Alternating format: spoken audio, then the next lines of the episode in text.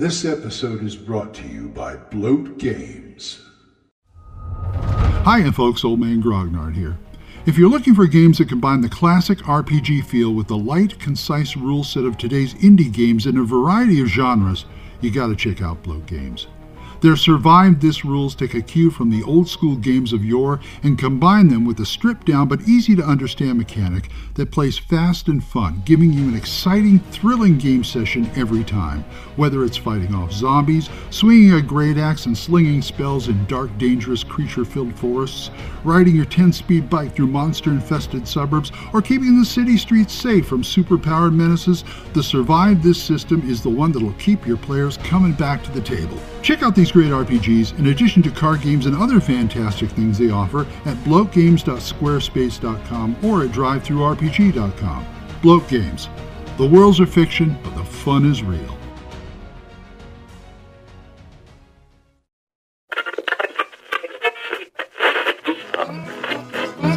Abandon all hope, listeners. You're listening to Radio Grognard, the OSR podcast about stuff with your host, Glenn Hallstrom.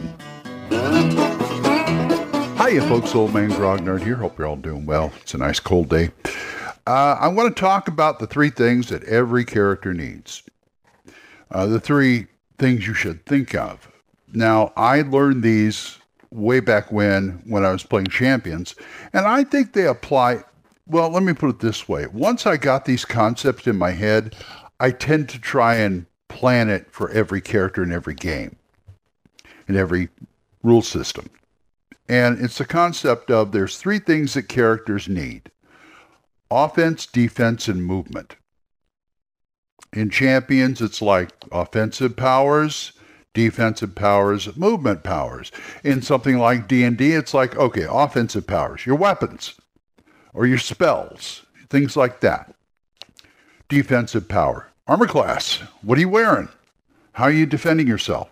And movement, what is your movement rate? And the armor class, the defense is going to affect that. Try and get a good balance between defense and movement mainly, but offense, defense, and movement. Now, that doesn't mean your character is going to be any good at them. I mean, there are characters who lack some things, like maybe they have a really bad armor class, like a mage or something. So the character will try and and compensate for that. That's a whole that's the whole idea of having a party, a balanced party so you can cover each other's weaknesses. But it, but aside from that, if you do have a character weak on defense, you want to get stuff like bracers of defense or some kind of amulet that gives you armor class, spells, things like that if you're a mage. If you're a fighter, well, you okay, should you put on that scale mail or put on this ma- chainmail? And because they're both different armor class. When you get more defense, you're going to lose on movement.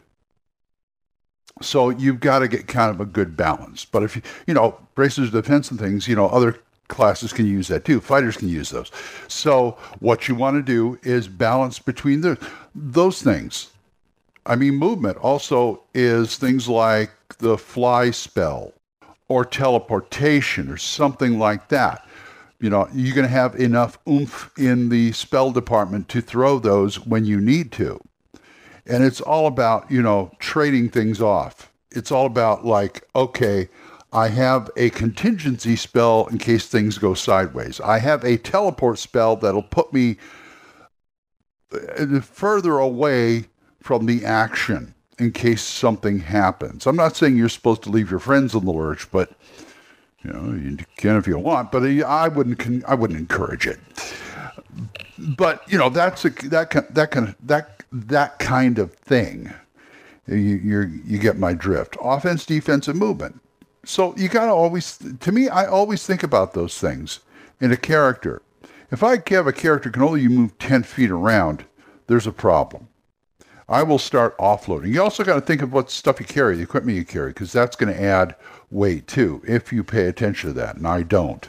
But my friend Matt does, so I have to pay attention to it on my character. He goes by coin weight, which is most most things like D and D they go by coin weight, like gold piece weight, which frankly I think is better than like pounds because I think 10 gold pieces are a pound. And so if you can carry like 500 gold pieces worth of stuff, there you go. You know, you got 500, you carry 500 pounds, which is pretty good.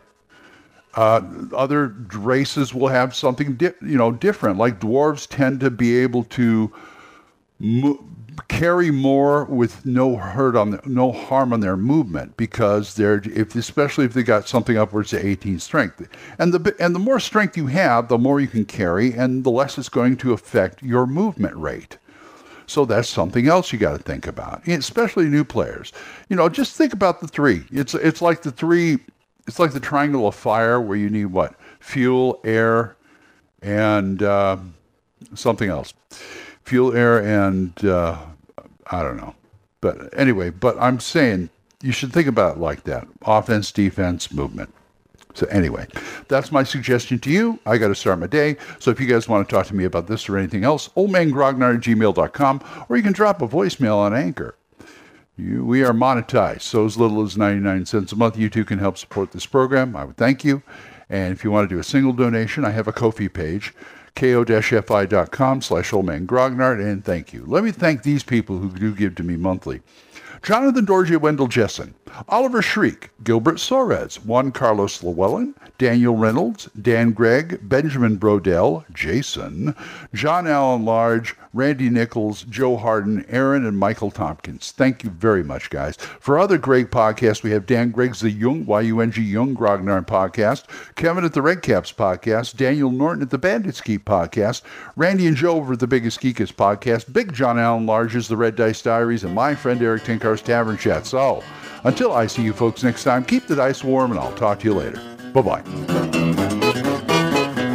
Questions? Comments? Send them to oldmangrognard at gmail.com.